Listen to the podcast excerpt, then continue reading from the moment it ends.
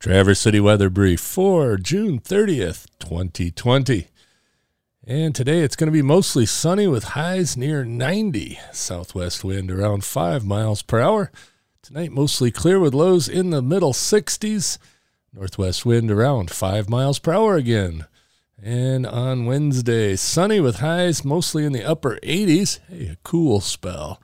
Southwest wind eh, between 5 and 10 miles per hour, becoming calm. Everybody stay cool. Catch you tomorrow.